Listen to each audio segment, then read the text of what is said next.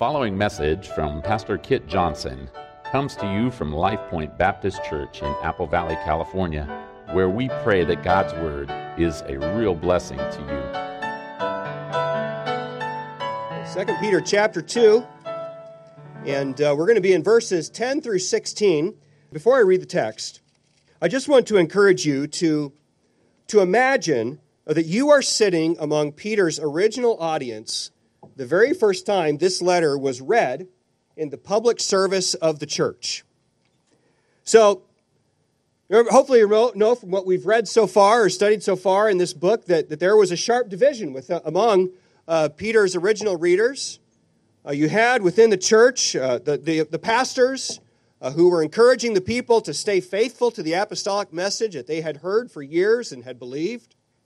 But then you had this group of false teachers who had worked their way in among the congregation and was pushing them to a very different gospel. And remember here, all right, that these false teachers are not just some nameless, faceless personalities. They're not just guys on TV or guys that you read books about. No, these false teachers are people that you know. Like you've been to their house. Maybe you've watched their kids or they've watched your kids. And there's a significant relationship there. Maybe some of their family members are sitting in the room when this letter is read for the very first time. So with that context, you know, just imagine you're in that context as these words are read for the first time. So 2 Peter 2, verse 10 says, "And especially," speaking of the false teachers, "those who walk according to the flesh in the lust of uncleanness and despise authority. They are presumptuous, self-willed. They are not afraid to speak evil of dignitaries, whereas angels who are greater in power and might do not bring a reviling accusation against them before the Lord. But these are like natural brute beasts, made to be caught and destroyed. Speak evil of the things they do not understand and will utterly perish in their own corruption, and will receive the wages of unrighteousness, and those who count it pleasure to carouse in the daytime. They are spots and blemishes, carousing in their own deceptions while they feast with you, having eyes full of adultery, and that cannot cease from sin, enticing unstable souls. They have a heart trained in covetous practices and are accursed children. They have forsaken the right way and gone astray, following the way of Balaam, the son of Beor, who loved the wages of unrighteousness. But he was rebuked for his iniquity. A dumb donkey speaking with a man's voice restrained the madness of the prophet." You can imagine it's probably pretty quiet in the room. It's tense. It's awkward. And again, what makes it all the more significant is the fact that everyone knows these guys. I mean, there's no secrets about who he's talking about here. And we, of course, are not dealing with these exact same false teachers. They're long gone. They've been dead for a long time. But God knew that we would need this warning because false teachers are present in every age. They don't go away. They just keep coming back. And so my title today is Warning Signs of a False Teacher. So we want to be challenged to think about the red flags in both the character and the conduct of a false teacher that would warn us that we should not be listening to this guy. But not just that. The warning that Peter gives in this passage is undergirded by a number of assumptions about the nature of genuine Christianity. And so therefore, we don't just want to think about, you know, all those bad guys out there and thinking about what was wrong about them. We want to also think about how God would have us live. And what are the warnings and the practical instructions for us in this passage?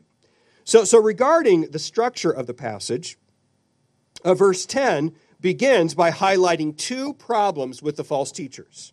So it mentions, first of all, those who walk according to the flesh in the lust of uncleanness. So perversion, lust. And then the second problem is they despise authority. And in the remainder of the passage, Peter essentially deals with these two problems in reverse order. So notice, first of all, in verses 10 through 13, that the false teachers were known for brazen rebellion.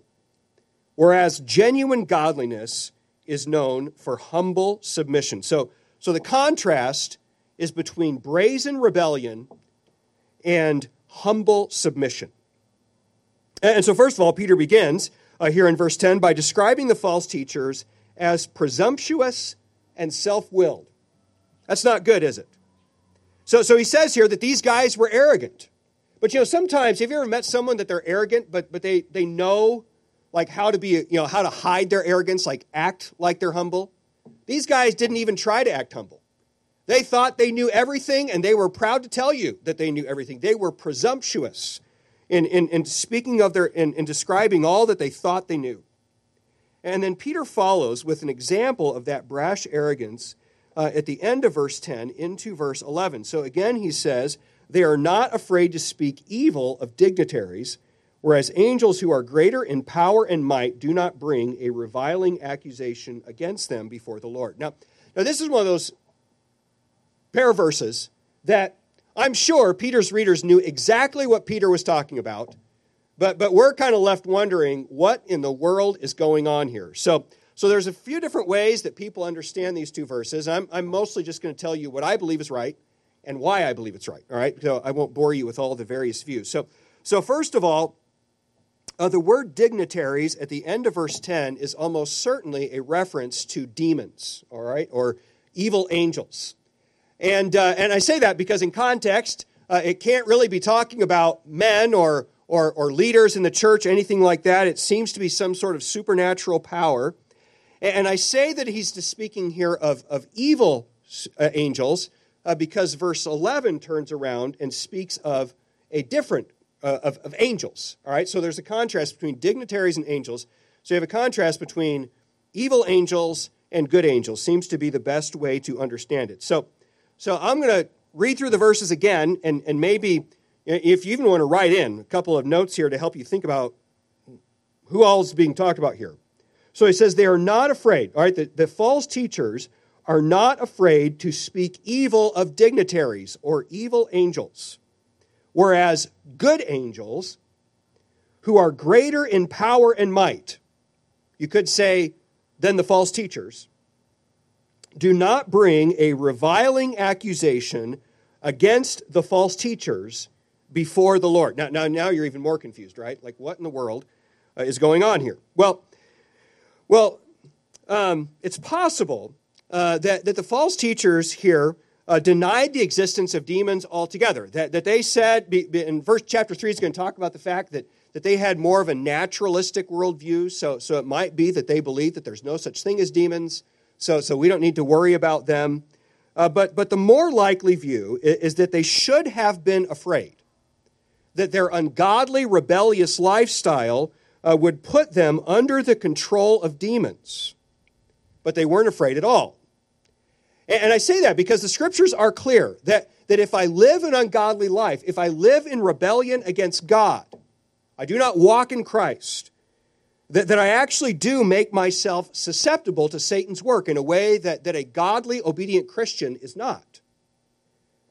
But these false teachers, they mocked the idea of being afraid at all of the demons. They said, we're fine. Nothing's going to happen to us. Those demons can't do anything to us. And they had a brash arrogance about themselves. And I think there's an important warning here for us, because our culture mostly ignores the existence of things like demons, right? And if we ever do acknowledge the existence of demonic powers, we sort of pretend like they are small and insignificant, or we, when we dabble in witchcraft and so forth in our culture, we kind of view it as a fun little game. Not something to be taken very seriously. But Peter here assumes that demons are very real, and that if I live a life of sin, I particularly open myself up to their influence. So I should appropriately respect demonic powers, and I should fear their influence in my life, if I am not walking in Christ and faithful to him. And that's in stark contrast. This example of the false teachers is in stark contrast to the caution of the good angels. So Peter points out that the good angels, They have much more power and might than the false teachers. Because the good angels, the bad angels aren't necessarily different in power, although, of course, there are varying levels of angelic powers. So they're greater in power and might than the false teachers. But even though the angels have a greater right to be bold, to stick their chest out, they don't even bring an accusation before the Lord. No, they let God be God, and they're cautious, humble, and careful. And Peter's purpose here is to point out the absurdity of the false teacher's brash arrogance. It wasn't based in reality. They talked big, they acted big, but they had nothing to stand, nothing behind it. And of course, the primary application is that godly teachers are not known for brazen, naive arrogance, but instead for reverent, cautious humility. Of course, but sadly, many false teachers gain a following by being brazen and arrogant. So they're brash, they're sensational. A lot of false teachers, they have this kind of twisted God complex where they think they're big stuff and they talk like they're big stuff and they just kind of try and create this aura around themselves that pulls people towards them. And their big talk sadly appeals to many people's fears and frustrations. Maybe some people enjoy that boldness that they have. And I do want to be clear, of course, that godly teachers should be confident, right? Should have conviction and so forth. But a godly teacher's confidence will always be based in the Scriptures, not in my sweeping judgments or accusations. And so, therefore, you should be very careful about listening to anyone who claims to be a teacher of God's Word, who is brash and arrogant, and who is not firmly rooted in the Scriptures and in the gospel as his confidence. And, of course, as well, we ought to be very careful to make sure that our own lives are marked by that same humble caution. As I said in my blog post a week ago, we ought to be charitable towards others, and we ought to be slow to make assumptions and judgments. And when you speak based in God's Word, because people don't really need to know what you think. Your opinions don't really matter all that much. What matters is what God has said. And so let's stay rooted in the Scriptures. And then verse 12 drives this home with an ominous comparison. So verse 12 says, "But these, like natural brute beasts made to be caught and destroyed, speak evil of the things they do not understand, and will utterly perish in their own corruption, and will receive the wages of unrighteousness." So verse 12 here compares the false teachers to wild animals, and probably specifically here like predators, so like lions or wolves, that sort of animal.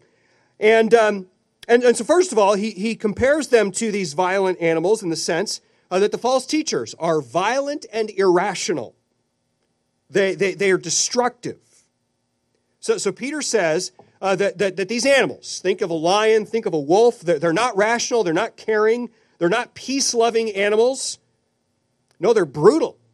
They're violent killers. And they lack our rational capabilities. They lack the grace and the kindness of human beings.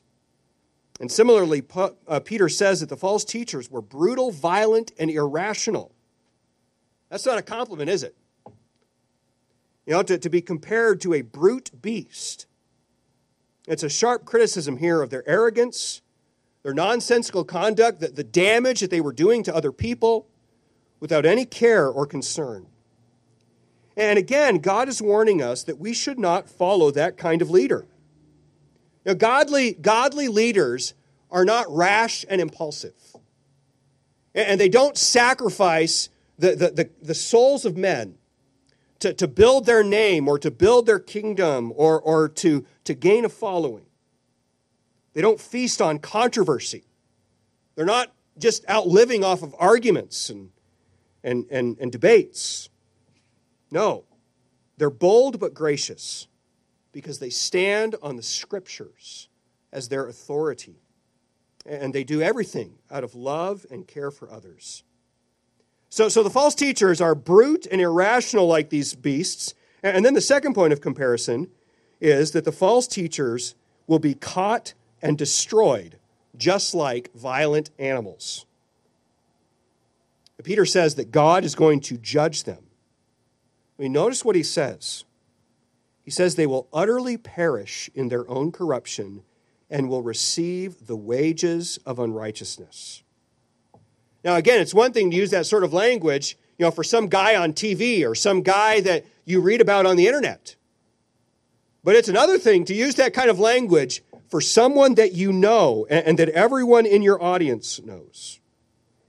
You know, just imagine what it would be like if we had someone that was a member of our church and we had to stand here in front of you and say that this guy that you all know is someone who is a brute beast, and he will utterly perish in his own corruption and receive the wages of his unrighteousness. Now, I hope that we never have to do that. I hope that God continues to preserve and protect our church from that sort of evil influence. But I pray that if we ever need to say those kinds of things, that we'll have the boldness and the courage to do so. Because biblical love never sugarcoats evil in the name of unity. I mean, unity is important. Unity is very important biblically. But if someone is teaching a doctrine, teaching ideas that are destructive to the people of God, then you got to call it out, because it is not love to ignore that sort of sin. And so what an example here, and what a stark warning. Now, of course, we should avoid the brazen arrogance that we saw the false teachers and how we speak about error. You know, again, we're not looking for controversy and not reveling and feasting and debate. But when we follow the biblical process of discipline, and the Bible is clear, we always have to call the wolf a wolf. You don't do any good to call the wolf a sheep.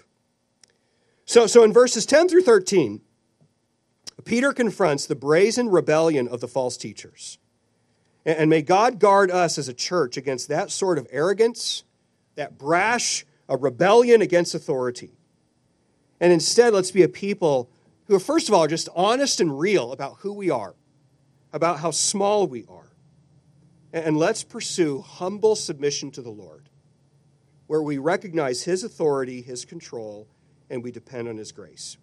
So having addressed how the false teachers despised authority, the second idea there at the beginning of verse 10, the remainder of the passage describes how these false teachers walked according to the flesh in the lust of uncleanness. And so I'm going to summarize verses 13 through 16 as saying that the false teachers were known for shameless sensuality, but genuine godliness is known for holy modesty. And I'd like to break verses 13 through 16 down into four sinful practices that marked these false teachers. And the first is shameless carousing or partying, you could say. So he says there in verse 13, that these people count it a pleasure to carouse in the daytime. And they are spots and blemishes, carousing in their own deceptions while they feast with you. So he uses the word carouse twice, all right? That's a word for partying. And of course, he's not talking here about, you know, some, you know, Baptist New Year's Eve party, you know, where you're eating carrots and, you know, drinking Kool-Aid.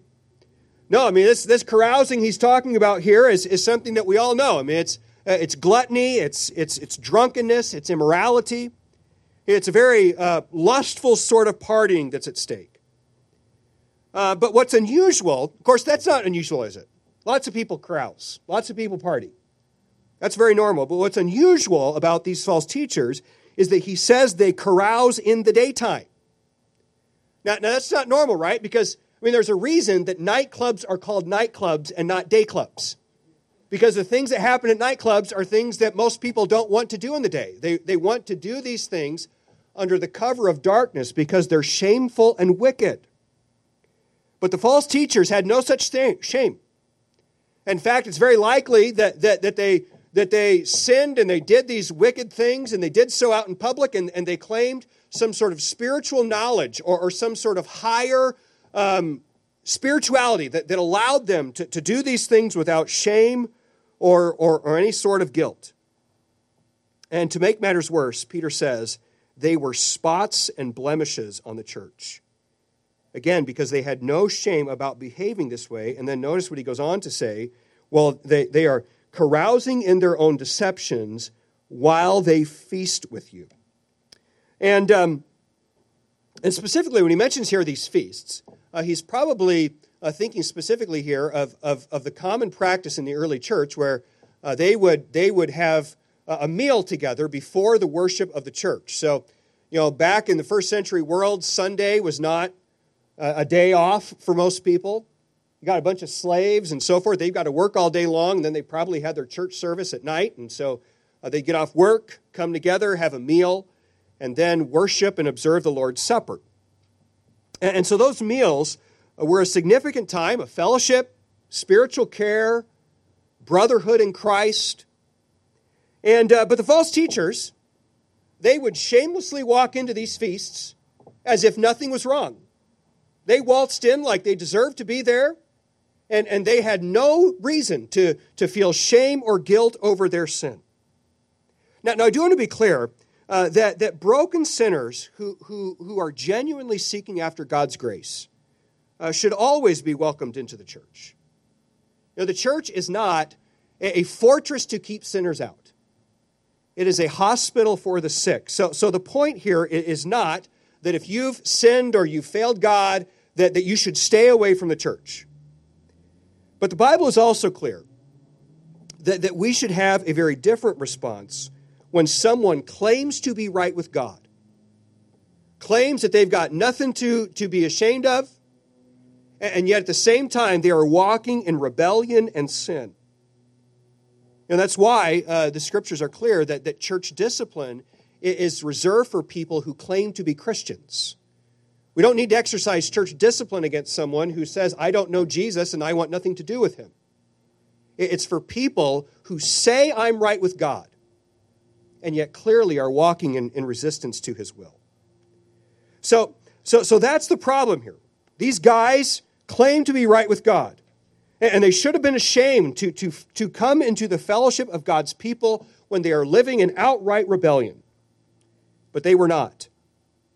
And as such, Peter says they were spots and blemishes on the church. And so, folks, we need to be careful that we always reject fleshly passions and that we pursue holiness. You know, and when we fall, because we're all going to sin, let's be broken of our sin. And let's not come into the church in an effort to hide and act more holy than we actually are.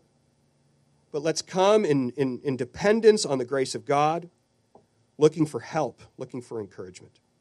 So these people, they were shamelessly carousing. The second sin is they were involved in immoral pursuits. And so he goes on to speak of their immorality. So verse 14 says, having eyes full of adultery, and that cannot cease from sin. And actually, the literal meaning of that clause is worse than what it originally sounds like. Because the literal meaning of that clause is, they have eyes full of an adulteress. Full of an adulteress. And the point seems to be that the false teachers looked at every woman they saw as a potential sex partner. They didn't see them as image bearers of Christ. They didn't see fellow believers as brothers and sisters in Christ. No, they looked at every woman through the lens of their own lust and through their own evil imaginations. And I think it's worth emphasizing in our highly sexualized culture that God abhors that sort of obsession with sex. I mean, that's pretty common in our day, right? That every woman a man sees, he sees that way, through the eyes of his own lust. And women do it plenty as well. But God would teach us that we should always see everyone fundamentally as an image bearer of God. And we ought to see particularly Christians fundamentally as brothers and sisters in Christ. And the same principle applies to what you see on TV and to what you see in print media. That we should follow the example of Job, who said, I have made a covenant with my eyes. Why then should I look upon a young woman? But Job was determined to never look on a woman with lust. And I'd say as well that if there's anyone here today that you find yourself knee deep in sexual sin, now, don't be ashamed to get help. You know, we want to help you. We want to help you grow. And yes, sometimes there is a lot of shame and a lot of pain in working through sexual problems and sexual sins. But all that pain, all that shame is worth the joy of being right with the Lord and right with others.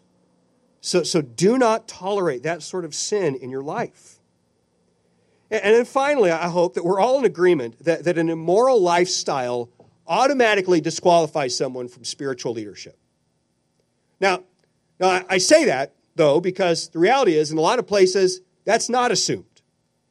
And sadly, there are a lot of people out there, a lot of preachers and teachers who claim to be spiritual leaders, who either have committed sexual sins and never dealt with them biblically, or who continue to walk perversely and do so without shame. And folks, I don't care how compelling, charismatic, or even spiritual some guy may seem to be. We cannot overlook blatant rebellion against God.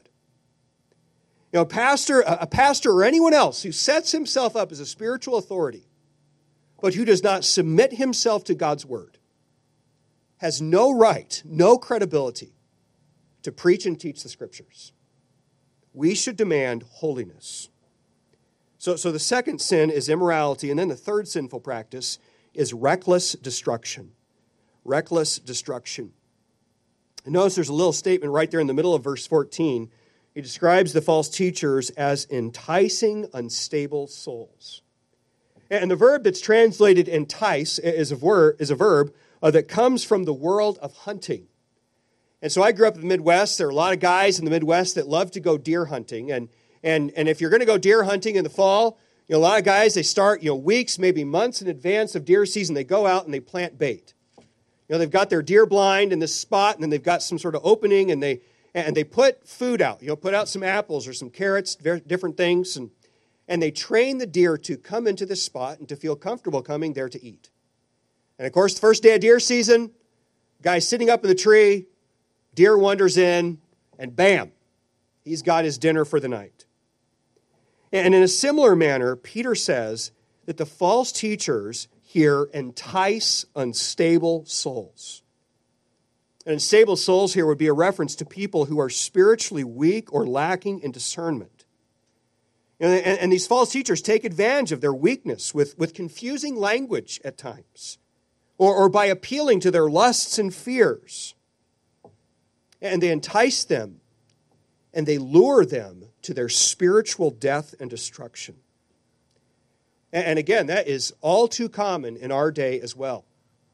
There's all sorts of prosperity preachers out there that promise people miracles, health and wealth, and all sorts, and happiness, and various things in this world. And all sorts of cults as well are going to appeal to people's pride by offering them some sort of superior godliness and knowledge.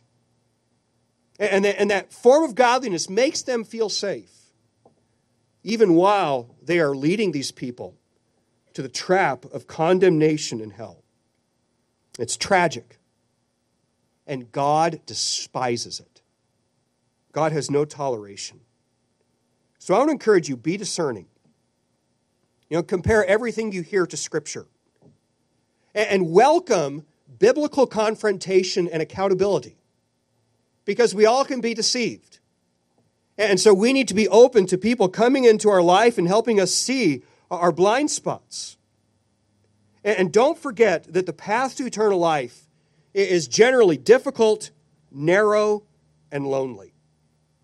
And finally, remember that genuine holiness is generally not marked by extravagance and show, but by modesty, because it pursues the joy of heaven, not the pleasures and the pizzazz of this world. So they were causing reckless destruction to the people there in the church. And then the fourth sinful practice is greed. Greed. And so verse 14 ends by saying, they have a heart trained in covetous practices and are accursed children. Now we get our word gymnasium from the verb that's translated here as trained. And of course, athletes that compete at a high level, they generally have drills that they do over and over and over, so that they build muscle memory and so that they build habits. So when they're in the game, they don't have to think about every little thing they do. They just do it because they've done it time after time after time. And similarly, Peter says that the false teachers had trained themselves in greed. They had pursued their own lusts and their passions time after time to where it was just a rut. They did it without thinking. They did it without conviction or conscience. They had become masters of the craft of chasing their own lusts. And then verses 15 and 16 add to this picture. They say again that they have forsaken the right way and gone astray, following the way of Balaam, the son of Beor, who loved the wages of unrighteousness. But he was rebuked for his iniquity. A dumb donkey, speaking with the man's voice, restrained the madness of the prophet. Now, I think probably most of us are familiar with the story of Balaam. It's an interesting story. So remember that Balak, the king of the Moabites, who is going to hire Balaam to come and pronounce a curse on Israel as Israel is preparing to cross the Jordan and to defeat the Canaanites. And so Balak didn't want them to come in and destroy him, so he's going to pay Balaam a whole bunch of money. But of course, cursing the people of God is not a small thing, is it? So God graciously comes to Balaam and says, buddy, you don't want to do this. Don't curse the people of God. And initially, Balaam says, okay, God, I won't do it. Says no to Balak. Well, Balak ups the offer. Offers him a little bit more cash. And at the right price, Balaam says, all this money or possibly the wrath of God. I'll take the money. And so he gets on his donkey and he begins to ride his donkey towards where he's supposed to meet King Balak and where he's supposed to curse the children of Israel. And as he's going along, the angel of the Lord stands in the path with his sword drawn. Now, I don't know about you, that's about as clear of a warning as you can possibly get. Like, there is the angel of the Lord with his sword ready to kill you if you try and confront him. Well, Balaam is so blinded by his greed that he doesn't even see the angel of the Lord. But of course, his donkey does. And so his donkey turns and goes off in the field, and you can kind of, picture it's sort of a funny scene. He starts kicking his donkey and beating him like, where are you going, you stubborn, foolish donkey? And so this happens 2 or 3 times where he steers him one way, and the donkey sees the angel of the Lord and goes off the other way. And he's going on and on. He's pushing to get where he wants to go. He is so blinded by his greed that he can't see what's taking place. And then finally, God opened the donkey's mouth and enabled him to speak. And Peter says here in verse 16 that the donkey restrained the madness of the prophet. Now, the word madness there is a very appropriate word because it speaks to how Balaam's greed had made him irrational, and you could even say crazy. He was mad. And Peter says that the false teacher's greed had made them mad as well. They were clearly foolishly walking into the judgment of God. You reject the gospel and lead other people to reject the gospel. I mean, there's like the lowest pit of hell for that person. But they were walking that way. And in their lust for pleasure, they just hypnotically, it's like they're hypnotized by their greed and their passion. And they just kept walking in a path towards destruction. It's like they're walking right into the angel of the Lord's sword. And it's a sobering example of how lust can drive us into madness. If you stare at sin long enough, eventually you will justify it. It's like the little kid that just, there's a cookie jar sitting on the counter. And if the little kid just looks at that cookie jar long enough, eventually he's going to come up with a reason why he needs to take a cookie. And if we live lives of greed, and we allow our hearts to be trained in sin, then we will continue to go more and more. We will become mad, you could say. You know, as he says, that, you know, it becomes a habit. We just mindlessly chase our sin. Our conscience convicts us less and less. We develop ruts to where sin becomes easier and easier and more thoughtless and thoughtless. So be very careful. Don't even start down that road. And again, I'd encourage you, make sure that you've got godly counselors in your life who are close enough to you that they can see the deepest secrets. Like they can see something's not right. Like you may be doing all the right things on the outside and saying all the right things, but something's off. Your heart has changed. So let people close enough that they can watch you and help you so that blind madness does not creep into your heart. And of course, as well, I'd encourage you, don't follow any spiritual leader who is blinded by greed. Now, again, there's nothing wrong with having nice things and so forth, but showy extravagance or an obsession with worldly possessions are serious problems. And we should look for leaders, look for mentors who reflect the holy modesty of Christ, not the celebrity culture of our day. Or the materialism of our day. So in conclusion, this passage warns us that the world is filled with very real threats to the gospel. I mean, you know, we like to think if we just love everyone, you know, get along, be happy, everything will be okay. But this passage tells us that there are very real threats to the gospel, very real threats to our spiritual health and to the spiritual health of those around us. And love does not overlook those things. Love confronts them. And so we need to be careful that we are not fooled, that we stay anchored to Scripture, and that we recognize and discern error. And not only that, we need to watch our own hearts, that they are not drawn into rebellion against God or into sensuality. Instead, we need to be careful that we are walking in humble submission before the Lord, that we recognize that He is the judge, that I am accountable to Him. And then secondly, we need to walk in holy modesty, holiness, not chasing the things of this world, but instead pursuing after our God and doing so with a modest sense of humility, not trying to be showy or attract attention to ourselves. And let's do all of this knowing that the Lord sees. The Lord sees even if no one else does. And He is faithful to reward us as we please Him and glorify Him. Let's go to Him in prayer. Lord, thank you so much for this warning in this passage. And Father, I pray that each of us would watch our own hearts. And Lord, as well, that we would watch each other in a manner of love and care.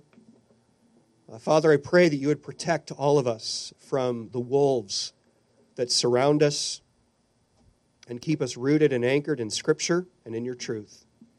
And so, God, I pray that you would be glorified in us, that, Lord, you would root sin and wickedness out of our hearts, and that we would please you in everything we do and say. In Christ's name.